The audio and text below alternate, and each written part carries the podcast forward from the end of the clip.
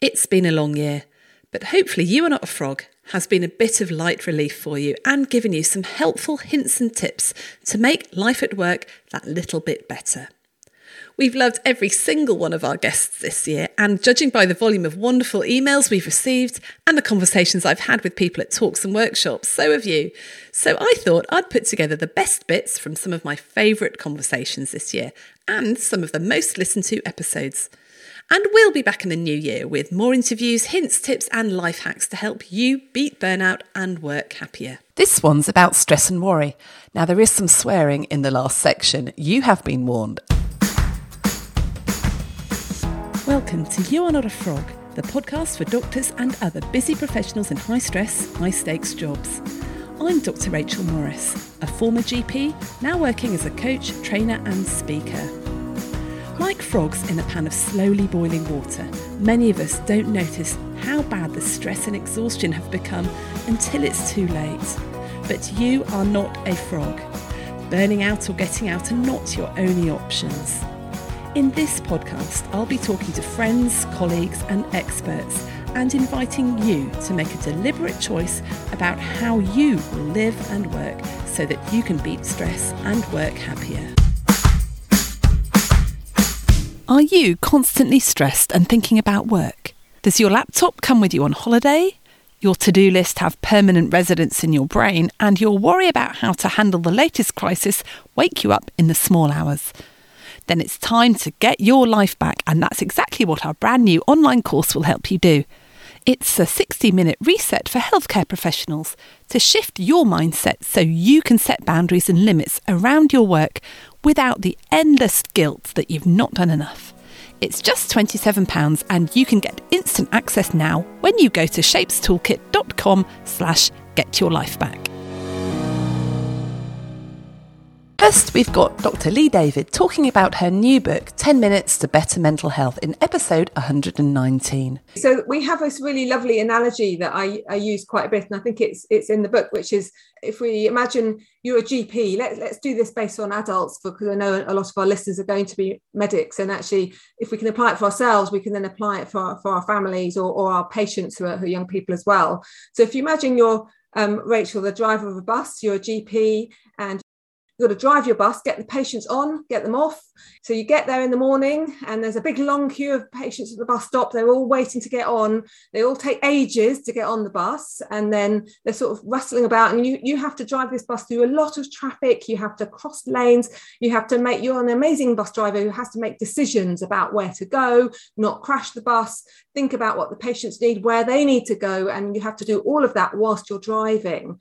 So now, if you then stop at the next stop and who gets on your bus, it's all your worry thoughts. So the worry thoughts are the next in line at the bus stop. The old version of CBT would be stop the bus and have an argument with the worry thoughts, have a decision, you know, decide, stop bothering me because the worry thoughts start saying, you might crash, be careful. Oh, have you gone the wrong way? Um, or don't make a mistake. Oh, don't hit that. Don't look, there's another car there, be careful. Or do you think you should go around the roundabout three times because you don't want to miss your exit? So they, they the worry thoughts are kind of tapping you on the shoulder and they're really disruptive.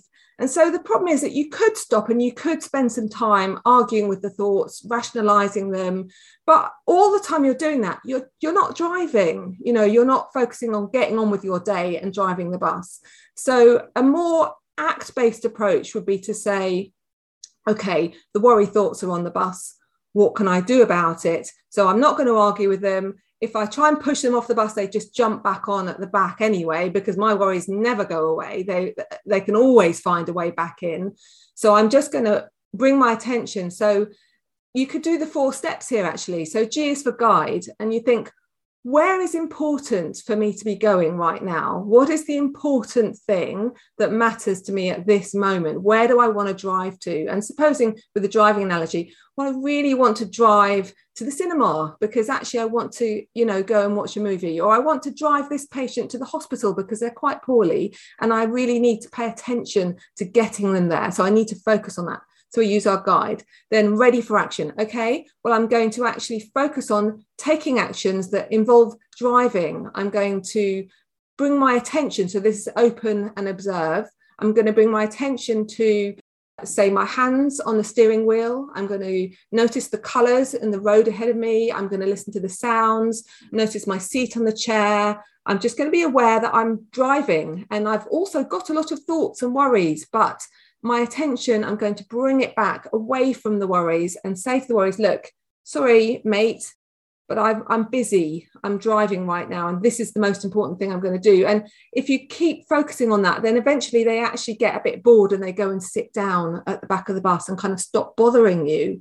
And then W is wise mind, and that's your perspective, which means reflecting on that worry is not really getting things out of proportion. It's not helping me with my driving to pay attention to the worry or to be looking behind me while I should be looking up the road and looking where I'm driving. So actually, what makes sense is for me to focus on driving. And and actually, the other thing that I have to remember is okay, if I take a breath, I really care about working and I care about how I practice as a GP. And so it really matters that I'm I'm really focused. And so I'm actually that, that's what's important to me. So yeah, I'm going to bring my kind of reflective perspective on to how to deal with this situation and how to drive safely. And so you can bring those four steps into just dealing with worry there without necessarily just, oh, I need to change all the thoughts. So I don't know if that kind of illustrates the difference. That's really helpful because I know that in the past, you know, when I've had some what, what I guess used to be called warped thoughts, or maybe still still called warped thoughts. Trying to argue yourself out of it sometimes works. You know, actually, you you look at them. Is that true? Um, are people always acting like that? Does nobody love me? Or, you know, things like that. But actually, some of them you, you can't argue with, and the more you argue with, the more they, they come back. So that idea of just looking at it and going, is that helpful or not? And if it's not particularly helpful, I'm not going to try and argue it away, but I'll focus on some, something different. That is a lot more logical, really. You can see how that would work better than just trying to get rid of every single difficult thought, which which you can't. If something's really bothering you, no matter how much you try and argue it away, it just won't go, will it? No, exactly. And, and I've definitely found that the kind of health professionals that I work with, there's a little bit of a tendency to quite an obsessional focus type of mindset where you can quite easily get stuck in your thoughts because people tend to be very cognitive and very thoughtful. And often their, their children are the same because obviously our genetics, you know, means that our children are often very similar.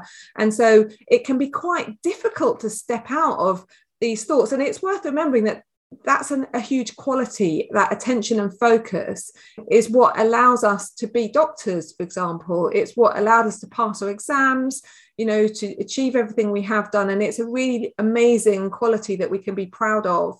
But that skill that we use focus and attention which helps you perhaps to solve a clinical problem is very difficult. It doesn't work as well if your problem is i've got difficult feelings then actually problem solving cognitively doesn't necessarily fix feeling anxious or feeling irritable. It, it's much better with problem solving. And actually, feeling anxious isn't a problem that you can cognitively solve. And so you get stuck in a loop where you're worrying, you're trying to worry your way out of anxiety, but actually, cognitive processing doesn't fix an emotion. It's like apples and pears. So they, they can't really relate to one another. Uh, does that make sense?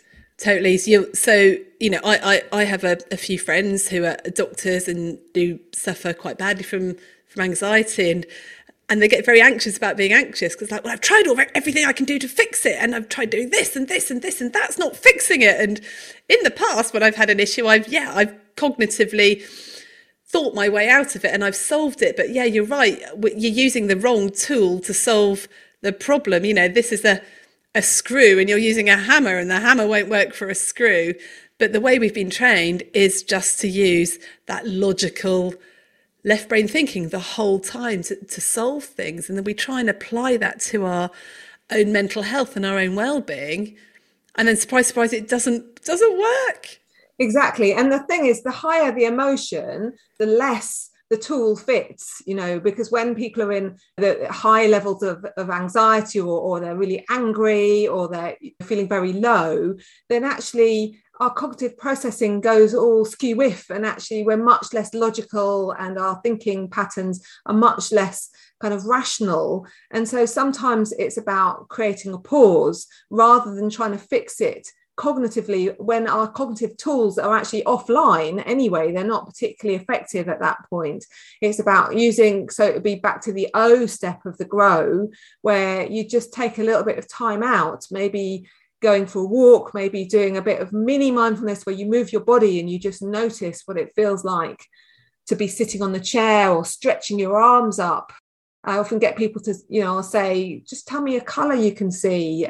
And I'll say, I'll say, oh, I can see a, a, green pen and a green cup and a, and a blue bottle and a blue book. And I can hear, I say, what can you hear, you know, in the background? What's the quietest sound and the loudest sound? And maybe it's, I can hear the wind and I can hear some cars.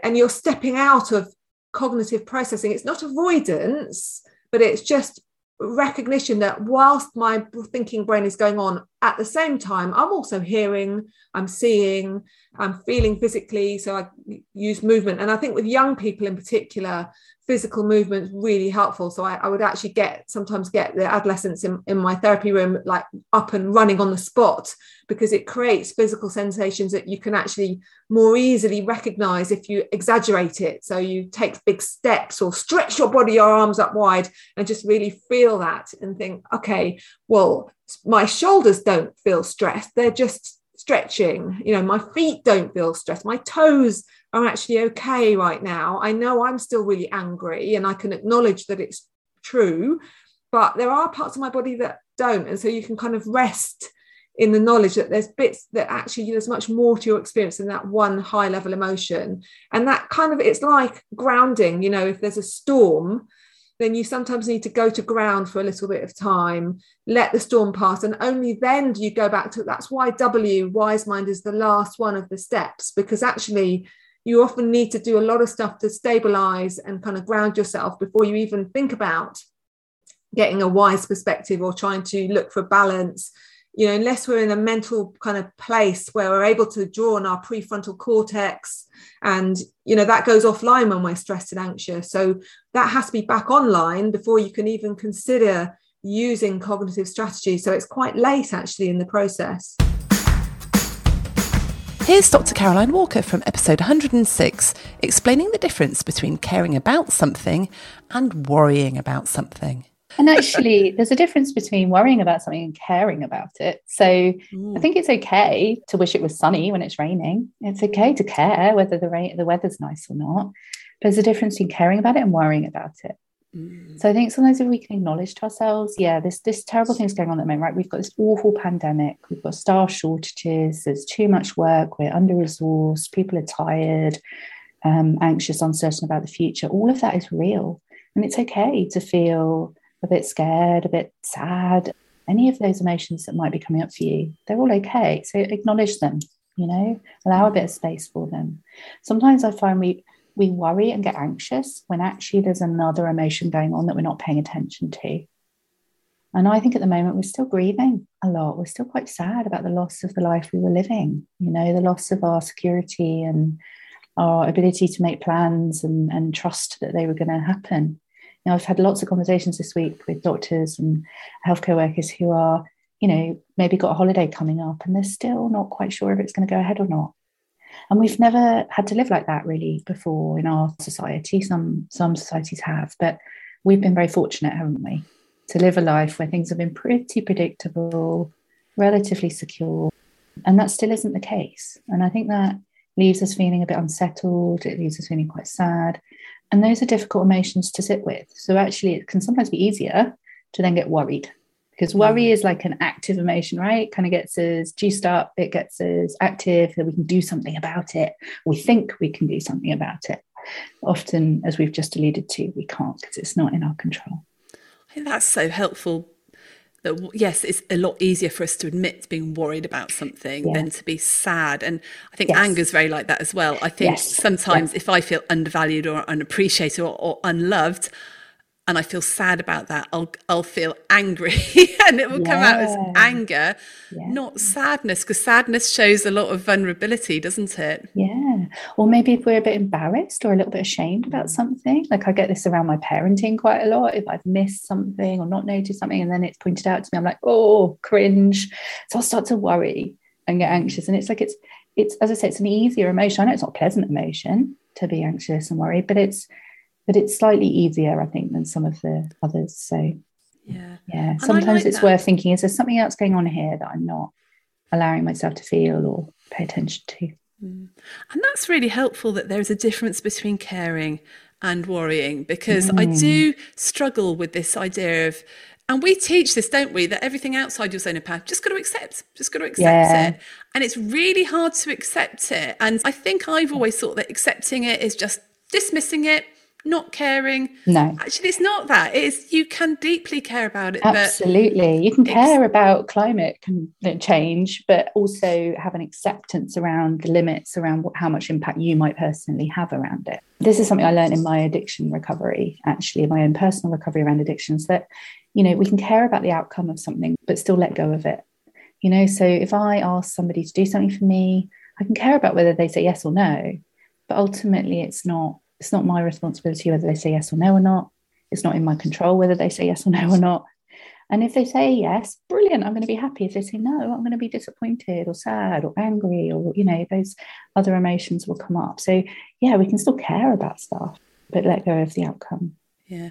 And that's so important because, as you were saying with, with the driving, yeah, if you were driving along, mm you would care you care about the fact you're going to have an accident or not yeah. right nobody yeah. wants to have an accident but if you're worried about it conversely the the worry does the exact opposite of what yeah. it should do that the bit of the bit of worry to start off with helpful seatbelt goes on yeah. but the more you worry the more anxious you get you you go into your fight, flight, or freeze zone. You've got adrenaline racing around you in your sympathetic zone. You can't think straight. You're much more likely yeah. to crash.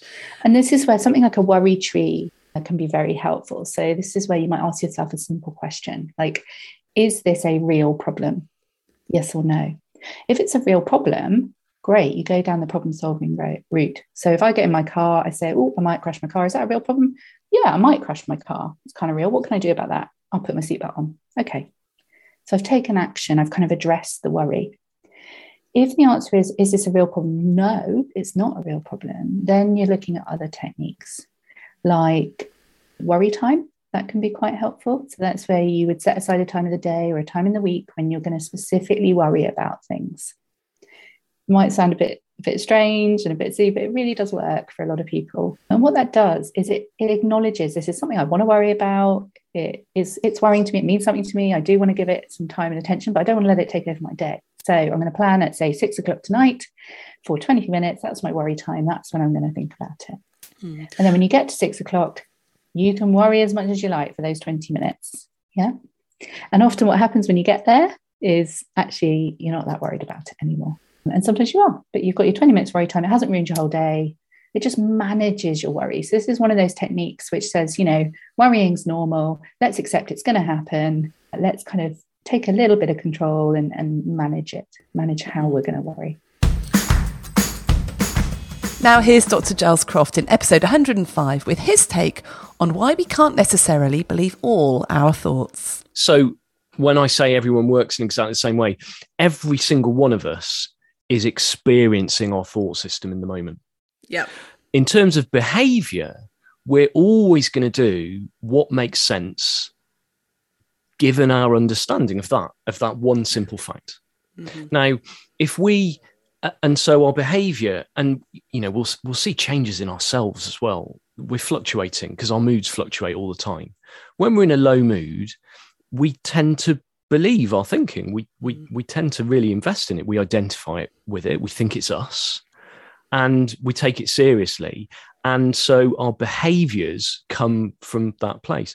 When we're in a much more light-hearted mood we're not taking our thinking seriously at all and we're operating from that default place of peace of mind calm wisdom. You know that's when we that's when we're actually connected to good ideas and creativity and wisdom and compassion. All of that stuff's always there because that's that's part of our connection to life and our connection to others.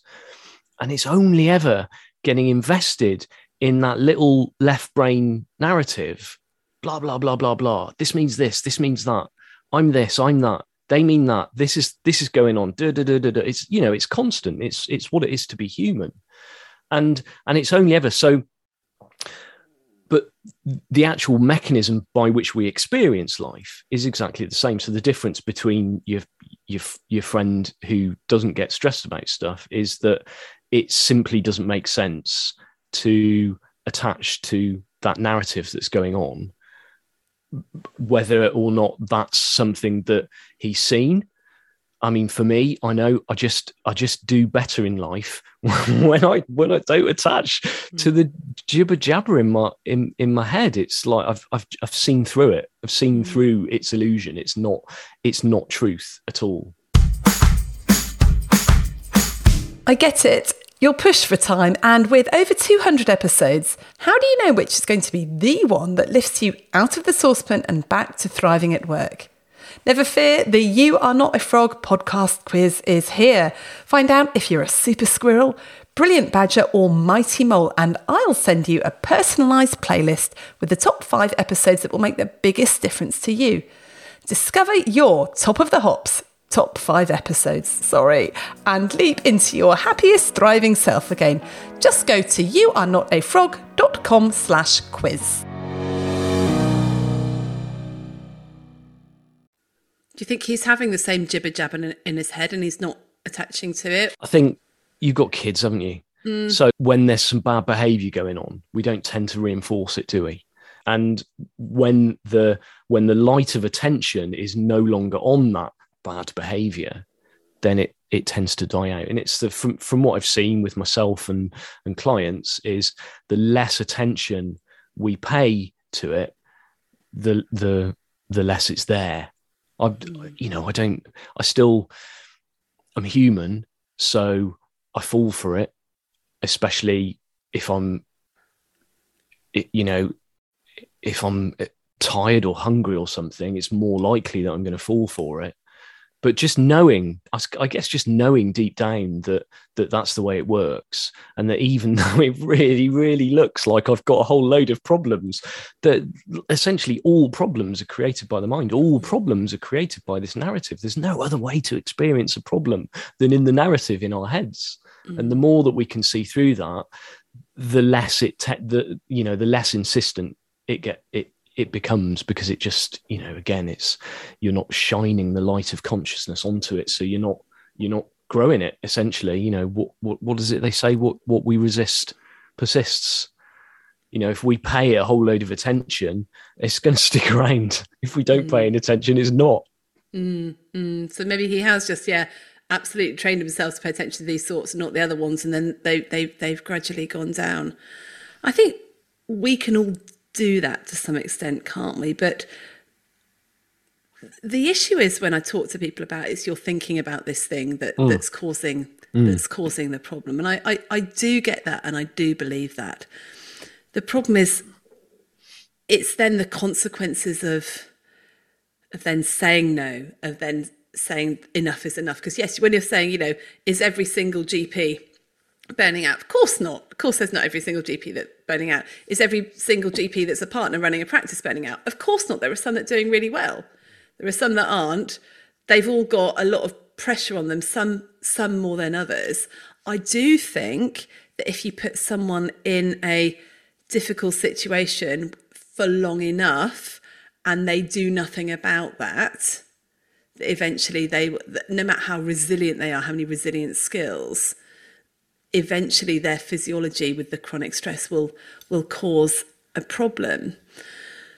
But I don't know, it's just, you know, when you actually do have this stuff, you say don't pay attention to those thoughts. But what if those thoughts are actually true? Like, actually, we if we don't do this, we are going to lose the business potentially. Mm. I won't be able to feed my family all those mm. sorts of things. Those consequences actually, you say them probably won't happen, but actually you can see that if you made that decision to protect yourself, that would happen. So you do choose to carry on doing what you're doing so that you can still feed your family, etc., etc. And people feel then they're trapped and they have no choice. Mm.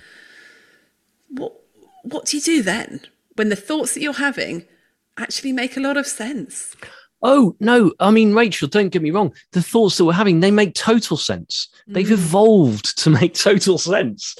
You know, like 75,000 years ago, where we, when we split off from the chimps or whatever, and we evolved this ability to think about our own thinking, then it, it, it's, it'd be no good, would it? If, if, you know, like 75,000 years ago, we were, we, we, we had this thought, it, it's, that that might be a saber-toothed tiger. Is it a saber tooth tiger? Do I believe my thinking there? And had a debate about whether or not we believed our thinking. So it's evolved. It's evolved to be, to look so, so, so real and so true. But to to to to take a step back from the situation and yeah, I agree with you. Like, and honestly, I would never, ever, ever do this with any of my clients. You know, if they're if they're shook up, if they're in the if if if they're in the middle of a thought storm, if I'm in the middle of a thought storm, I've got a seven year old daughter who will quite happily tell me, "Oh, Daddy, it's just your thinking," and I'm like, "That doesn't help now, all right?" You know, it's it's not going to help at all in in the thick of things. So, but what we're talking about here is taking a step back and really having a look at the nature of thought and the nature of experience. And yeah, hell, it looks real. It really looks like, you know, I'm running my own business.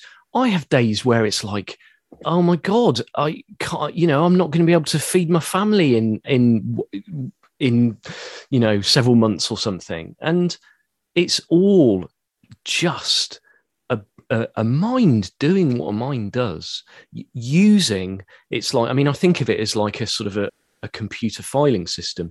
It's using what it already knows. It's hmm. using it's using old stale data and it's trying to make predictions on the basis of that. So it's rifling through its little filing system. It goes, well, I know this and I know this and I know this. Okay, Giles. Well, the, the best prediction I can come up with here is that's going to help you and keep you safe from the the modern version of a saber-toothed tiger is you need to panic now because you're not going to be able to feed your hmm. family in two months. Now, because I've seen through that, I know it's it it's not helpful in any way. I mean, literally not in any way. It's all completely made up. It's a hundred percent made up. It's a hundred percent fiction. It's just a mind doing its thing. And I know that if I don't pay any attention, if there are problems, I'm not saying there aren't, you know, there aren't situations to be dealt with. Those situations aren't going to go anywhere. They're still going to be there when I'm in a much better state of mind to actually deal with them. And I know from experience that I'm in a better state of mind when I am in my default state of calm, clear minded, connected to my wisdom, connected to common sense. I'll be doing nothing in particular and a good idea. I'll have a good idea. I don't get good ideas when I'm all stressed and believe in my thinking and acting out of a place of fear and lack and insecurity. I do best. And we all do best. Again, you know, th- this is how we're all made. You don't, you can look to your own experience and see the truth in this is that we do best when we're calm and clear minded. That's when we have our good ideas. That's when we solve problems. Yeah, and there's some good neuroscience behind that, isn't there? You know, when your amygdala's flared up and it puts you into your stress zone, your fight, flight, or freeze zone, when you're in your ad- yeah. hyperadrenaline zone, your sympathetic zone, your blood's diverted, isn't it, from your prefrontal cortex, goes into your muscles. You literally can't think straight. Yeah. Decisions become very black and white. You're not yeah. creative. And yeah. the broaden and build theory says that if you're in a positive state of mind, if you're calm, you can be creative, you can think out of the box which is important. What do you mean by the thought storm? Because I heard you talking about a slow snow globe, which I think has been quite helpful. To explain a bit yeah. more about that. If you th- if you imagine our default state as human beings is is is calm water, okay, and and when it's calm, we're able to think clearly and we're able to come up with good ideas and be intuitive and listen to our wisdom and all the good stuff. And then a, a stone gets thrown into the water, there are ripples, but those ripples they they die down of their own accord. We don't need to try. In fact, if you tried to make the ripples go away, you'd make things worse. And it's a bit the same with the snow globe. You know, something happens to us, like, for instance, going back to my example, I wake up in the morning and I've got a racing heart, and this is bad. this is this is bad podcasting, isn't it? Because I'm holding a snow globe in front of the camera, shaking it because it's on my desk. Listeners, imagine a, imagine a snow globe and Giles shaking it in front of the microphone. Maybe if I can, maybe. So yeah, you know, I wake up, my snow my snow globe's shaken up. Okay, and really, all I need to do, the only thing I need to do, is identify that a snow globe is shaken up. I don't need to do anything else because the mind will come up with a, a, an infinite number of reasons why I feel the way I do. But all those feelings are telling me that racing heart, the the the slight nausea. I mean, was first thing in the morning. I had a full bladder and I was a bit dehydrated. That's a good enough reason. So I have a racing heart. But no, no, no. My mind knows better. It's you know, it's straight off into into my diary, into the into its little filing system. It's like right, what what can be the what can be the reason for that? But it could have been anything else. It could have been you know patient complaints patient complaints it could have been uh, you know a, a, call that i've got later it could have been it could have been a, a, a project that i'm working on that i've got a, I haven't come up with a solution yet. And boy, does my left brain not like having solutions. It likes to try and figure it all out and, and get it all down on paper and everything. So just seeing that I'm shook up, I can see that I'm disconnected from from that state of calm and and and common sense and wisdom. And if I want to see those people in the snow globe, what I have to do is to stop shaking. It's to stop entertaining that thinking. It's to stop jumping. It's like, you know, a train's coming to the station, a thought train's coming to the station. I can either watch the thought trains come and go, or I can jump on that thought train and see where it takes me. Well, if I jumped on the anxious about well-being Wednesdays thought train, before I know it, I've neglected the the actual important work of the day that I've got planned because I'm running around like a headless chicken. You know, it's it's you know, it's not it's not it's not complicated. It's not sexy. It's not oh let's let's do this and do that. It, it all i'm all i'm all i do and you know help my clients with is, is just to see the way that our minds work because the more that we can see exactly how we're experiencing everything then the less frightened we are of it and the less invested we get into trying to fix things mentally when actually that's what's getting in the way of us having solutions to our problems. Okay. So how do you let it settle down then? How do you get the snow just to settle when you're in the mizzy in the middle yeah. of a dreadful, dreadful day? Well, I suppose seeing at the level of principle, at the level of principle, there's no such thing as a dreadful day seeing that, seeing that, seeing that dreadful is a is a is a concept. That's all part of that left brain experience. What's actually happening as human beings is that we have one moment after another, and we're experiencing whatever we're experiencing inside our perception, inside our thought system. Mm. And the more that we see that, the less it makes sense. It's always going to be about doing what makes sense. It's always going to be. When I woke up with those anxious feelings, it didn't make sense to me to entertain them. It's all about awareness and understanding of what's going on for us, understanding how the, the human operating system works. So, in the middle of a dreadful day, it's to see that that you're only ever experiencing the present moment. And finally, here's one of my favourite guests, John C. Parkin, talking about how the effort mentality can help you become ridiculously relaxed. When we first understood the, the, the power of saying fuck it, and when I say we, I mean Gaia, Gaia, myself, my wife, and myself, we just set up a retreat centre in Italy.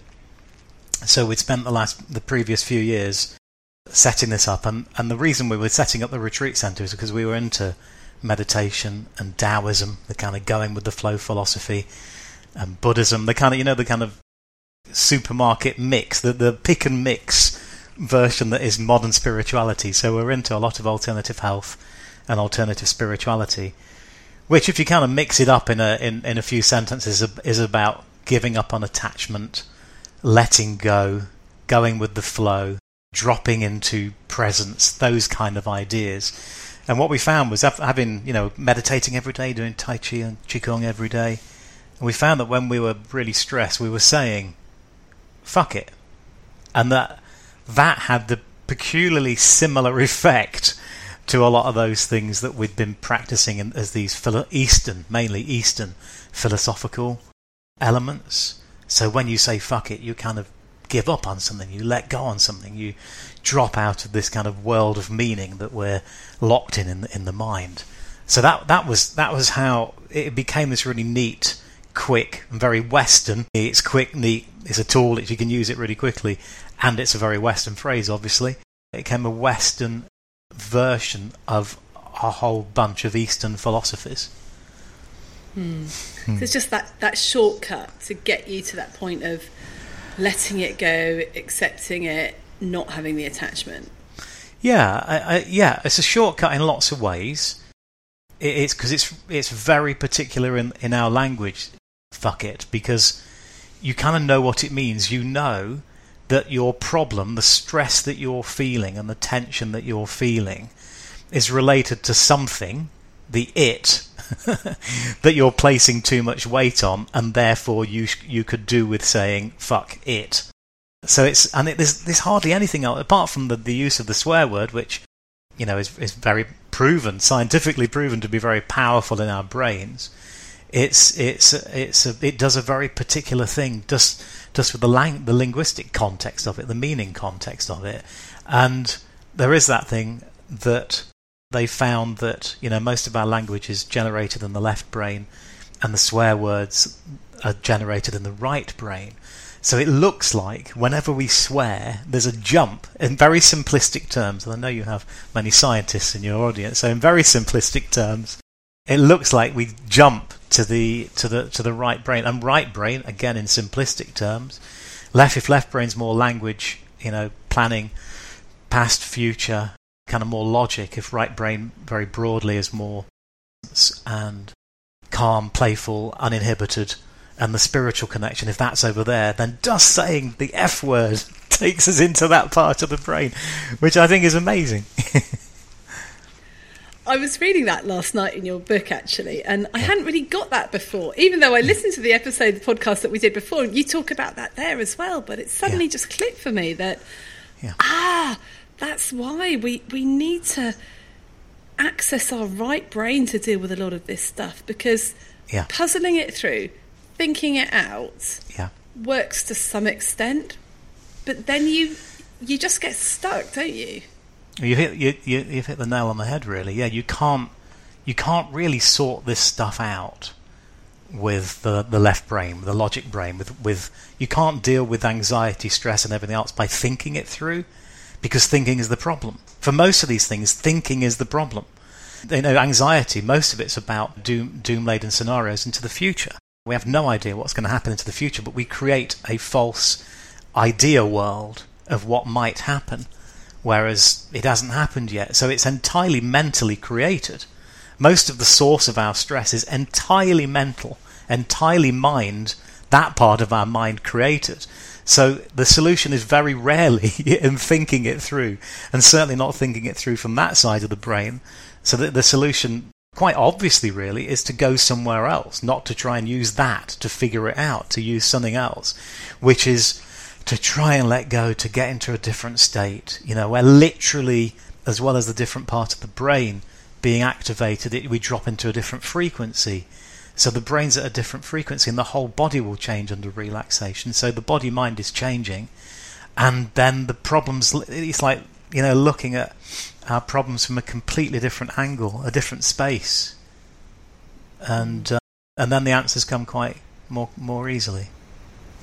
Yeah, there's there's a quote. I think it was Mark Twain that said, "I'm an old man. I've known many troubles, but most of them didn't happen." Ah, yes, beautiful. great, great quote. And when I think, yeah, about the stress and the anxiety that a lot of our listeners are going through, I'm going through a lot of people working in these high stress jobs. It is yeah. it is thinking about things that haven't actually happened yet. There's probably a bit of dwelling on the past, but mostly it's it's worrying about the future. And yeah, you're not going to use the same tool to solve it. And so just using using the right brain, it's got to be helpful. I, I had a quite an interesting experience the other night where. Uh, did a free webinar. We had loads of people signed up to it, and Zoom has changed its settings. Ah. so, yes, even though I had bought the large meeting, paid a lot of money to make sure everybody could get in, I hadn't clicked the button to convert it, or something had happened. It had changed. Yeah. Normally, it had been fine, changed overnight, and only a limited amount of people could get in. And oh. luckily, I didn't find this out until after the webinar. And then ah. I got messages, and I just felt awful because you know people yeah. have given up time to come, and they'd really wanted to come, and I felt immediately I felt this sort of weight of stress and yeah. I knew I was talking to you this this week actually and I just I said you know what fuck it there's nothing I can do and genuinely it worked because even though the problem was still there and I did what I could to you know make sure people had the replay and make it up to people and stuff just that saying fuck it really really helped and it, it was quite surprisingly powerful yeah yeah, it is. I always imagine it as acupuncture is that more what I'm used to with when I have a something going on. So I get some needles stuck into various bits, and it feels like the needle going into just the right spot, just the perfect thing. When the when the tension and the pain really builds up. Yeah, because it makes us really it it it, it, it punct, sorry, I'm mixing the metaphors now, but it's puncturing the, the balloon of meaning, isn't it? Of massive meaning attachment to that thing this is so important to me. You're also brilliant at kind of reframing it, as you say, making up to people. But yeah, it helps no end. I guess when it's something that's happened that you can't change what's happened, even though it is really important to you, there is genuinely nothing you can do to change what has happened in the past. So for me, that's that's really really helpful. When you think things are have gone wrong and there's been a mistake, and then something else comes out of it. And later on, you're able to see that, oh my goodness, that wouldn't have happened unless that apparent mistake had happened. It does seem to be the case that, you know, when you've lived long enough on this planet, and you, you look at the big the things that you went, oh, that was awful. When it happens, it's like awful, it's terrible. You look a bit later, and go, well, that wouldn't have happened if that bit hadn't gone wrong, or whatever it is. Hmm. So this whole thing is about letting go of the attachment that we have to the outcomes of stuff. Is that right? And then the meaning behind it. Have I got that right? Yeah, you could argue at a real kind of basic psychological level that it's our attachment to the meanings of things that don't matter so much. So it's getting perspective over things. So if we've got a, a kind of, let's say, energy, energy in terms of traditional energy bandwidth, where you our mental energy bandwidth, and we're using some of it to worry about. I was going to say worry about the bills, but at the moment we have good reason to be worrying about the bills. But you know, some of it's worrying about the bills, some of it's worrying about whether the government's going to change, some of it's worrying, about, and so you're basically you're using more and more and more of the bandwidth to worry about things that in the end don't matter so much. And then the bit that we worry about, the things that we should be worrying about, which is, you know, health, kids, the survival stuff, really, survival of us and our loved ones, takes up this little bit in the corner. And so, fuck it. Partly is about going, Lord, that why we, why are you taking up so much energy worrying about that stuff? And If you're going to worry, worry about the shit that matters. Thanks for listening. Don't forget, we provide a self-coaching CPD workbook for every episode. You can sign up for it via the link in the show notes. And if this episode was helpful, then please share it with a friend. Get in touch with any comments or suggestions at hello at youarenotafrog.com. I love to hear from you. And finally, if you're enjoying the podcast, please rate it and leave a review wherever you're listening. It really helps. Bye for now.